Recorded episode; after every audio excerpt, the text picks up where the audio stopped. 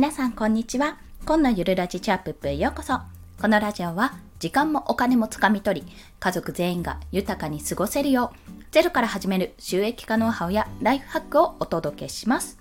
はい。ということで本日のお話は、無料でデザインスキルを向上させる3ステップについてお話しします。これね、デザインに限らずなんですけども、おそらくね、大体のことはこれに当てはまるかなと思います。まあ、ただ私が今デザインの仕事ですね、まあ、そっちのスキルを上げていこうってことでやっていて、まあ、最近気がついたことなので、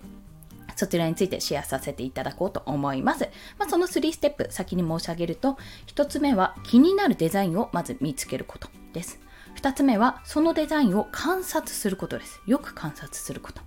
で、3つ目は無料ツールでそれを作ってみるというところです。気になるデザインを見つけて、それをよく観察する。そして最後は無料ツールで作ってみるというところです。これらを一つずつ解説をしていきます。まあ、一つずつというかざっくりね、どういった流れかというと、やっぱりインプットとアウトプットなんですね。もう結論から言うと、インプットとアウトプットをするときに、じゃあデザインの場合はどうするかってところなんですよ。で、デザインの場合も、まあ、これはブログの場合も、Kindle 書籍を書く場合も、動画編集、動画編集もかな。ちょっと動画編集を私はやったことが、まあ、ちょっとだけ、ちょっとだけ自分のね、娘のムービーをね、作るときにちょっとだけなんかやったことありますけども、でも、おそらくね、同じことだと思うんですが要は自分が見ていいなって思ったものを真似て作るんですよ。まあ言ってしまえばパクるわけです。パクって作る。そう。でもまあそれをね発表しちゃうとあなんかパクリじゃんってなっちゃうんですけども、まあなんか作ってみたっていうような形でね、自分で作ってみて、あ、こういうデザインになってるんだなって、こういう構造になってるんだなってことを知ることが大事なんですよ。知ってそれを出す。それの繰り返しによって、要はあの、そのデザインいいなって思った。じゃあそれよく観察してみて、あ、こういうロゴ使ってんだ、あ、こういうフォント使ってんだなって、こういうあのイラストなんだなってことを見て、まあ、それを自分で自分なりに作ってみると。自分の持ってるツールで作ってみた。あこういうことなんだなって分かったらそのデザインが自分の中に入るわけですね。引き出しの中に収まるわけです。で私の感じたのはあのグリーンだからっていう飲み物なんだなんですよ。グリーンだからめっちゃ愛用してるんですけど 私そう夏とかね暑い時あれキンキンに冷やしてま、自分のクーラー代わりというか、ま、涼しいっていう代わりにやるのと保冷剤代わりですね。とちょっとね甘すぎないのが好きなんで甘すぎなくて水分補給になるっていうのも含めてしかも最近鉄分がね去年ぐらいから鉄分も含まれたんでだいぶね私にとってはありがたい飲料となってるんですね。箱買いしてるんですが、まあ、それを見てると結構、あ、文字がここでバーンと黒文字で結構しっかりグリーンだからって出てて、で、入ってるものの写真とかイラストかな？レモンとかリンゴ、リンゴだっけな？まあ、こう果物っぽいのがこうバーってイラストに載ってて、で、あ、ここに鉄分とミネラルが入ってる塩分かなんか入ってるっていう風にこういう風に情報を載せてるんだっていうのがねめちゃめちゃねそのラベルを見た時にあこれなんかすごく一つでいろんな情報が載ってるなってことに気がついたんですよ。でパッと見分かりやすいってのあこれすげえなって思ってね。まあ真似はしてないんですよ。まだ実を言うと真似はしてないんだけどそれがあ今まではそんな風に感じたことなかったなって感じたわけですね。でそれと同様のことがあの皆さんセブンイレブンって利用されてますかね？セブンイレブンって何年か前にあのデザインが結構一掃されたんですよ。プライベートブランドのデザインが。というのは全部でゴシック体というかあのしっかりした太文字の文字になったんですよね。商品プライベートブランドの商品が。例えばおかずとかだったりあのプリンとか。ああでもスイーツとかものによっては違うんですけども例えばおかず系と冷凍食品とパンとか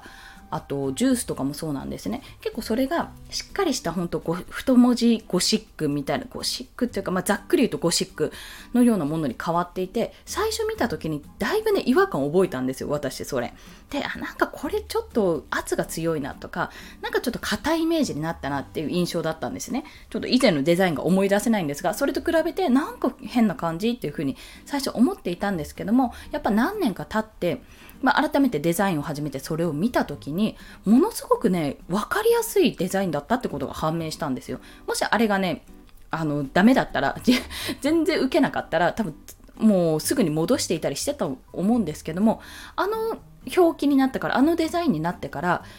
今までね結構やっぱ写真とか見ていたと思うんですよ。写真ももちろん出てるしそれは全然いいんですけどでも文字でこれは何かってことがはっきり分かっててしかも結構ねコピーライティングがコピーライティングっていうかなんかキャッチコピーがいいキャッチコピーがついてるんですよ。なんかただのなんかピーマンを使ったチンジャオロースとかじゃなくてなんかね何々と何々を使ったっていうように商品の説明がされてたりどんな味かを想像させたりっていう文句がついてるんですよそれがねすごく面白いしあなんか一つのパッケージなんですけど、一つのなんだろう、チラシ？広告を見てるような感覚になるんですよね。まあそういった形で私も今まであんまり気にしては、なんか違和感ぐらいしか感じていなかったそのデザインも改めて見ると、あこの商品どんなものか文字で一言で分かるようになっているっていうような気づきも与えられたわけです。文字を見せる。商品なんだけど文字を見せる。一つのチラシのような感覚広告のような感覚で見られるっていうところに気がついたんですね、まあ、そんな形でいろんなこうデザインに触れるわけですよ、まあ、自分がやりたいものでもいいし自分が描きたいイラストのテイストでもいいです。とにかく触れてみてそれをアウトプットしてみる。書いてみるとか作ってみるとかしてみるわけですよ。そうすることで自分の知識のうちに入っていくのでこれをどんどんどんどん繰り返すことでいろんな幅が自分のデザインの幅が広がっていくっていうところになります。まあ、これが無料でデザインスキルを向上させる3ステップですね。気になるデザインを見つけて、デザインを観察して、それを無料ツールで作ってみる。そう、重要なのは無料ツールってところ。イラストレーターとかフォトショップとか使うのも全然ありですし、やっぱりそういったところじゃないとできない表現がたくさんあるので、それは使えるならとか自分がプロを目指すなら私はお勧めしますますが、やっぱり最初のうちはね、デザインって言ってもなって思って、なかなかできない部分があるかと思います。まあ、そんな時、私が使ってるのは無料ツールのキャンバーですね。CANVA キャンバー。まあ、これ有料版を使ってますけども、素材がいっぱいあるから そう、私はそれを実際に使っていろいろ作ってるので、素材の多さであのキャンバーの有料版を使ってますが、無料でももう全然普通に作れるんですね。私の書籍第1冊目は無料版で全部作っておりますし、そんな形でフォントとか素材とかも使えて、まあ、こんなような感じかなっていうのが使えるわけです。まあ、そんな形で無料ツールでとにかく試してみる。まあ、これ変な話、ワードとか、例えばフォトショップとかでも全然いいんですよ。ペイントとかも Windows ではあるのかな。まあ、そんな形で作ってみて自分のね、持ち得るもの全てを利用して作って、やっぱり不便だなと、もうちょっとこういった表現したいなって思ったら、自分でちょっと有料のプランに変えるとか、有料ツールを使ってみるとか、そういったことにしてみれば良いかと思います。最初のね、練習の段階では全然無料でこと足りるかと。そんな形でどんどんデザインスキルを向上させてみましょうというお話でございました。まあ私も頑張る。てかむしろ私が頑張るっていう そんなところでございます。はい。ということで今日の合わせて聞きたいは、デザイナー歴0年で Kindle 表紙デザインを受注した方法というこれはブログ本あブログ記事ですね。これもいろんなところであの発表というかいろんなところでね合わせて聞きたいに貼ってあるんですけどもやっぱりあのデザイナー歴0年だとしても、まあ、私の場合 Kindle 本の自分の1冊目のね表紙を全部無料で作ってまあ、今思うといろいろ直したいところはもちろんあるんですがそれでもやっぱり一つの表紙本として作れたっていうところももちろんあるし、まあ、それを作ったからこそ今 Kindle, Kindle 本の表紙のデザインの案件につながってるっていうところがあります、まあ、そういった形で人生何が起こるかわかんない。無料でやってみたらなんかしないけど案件につながったっていうところもありますので、ぜひいろんなことに試していただきたいと思って、こちらのリンクを貼らせていただきます。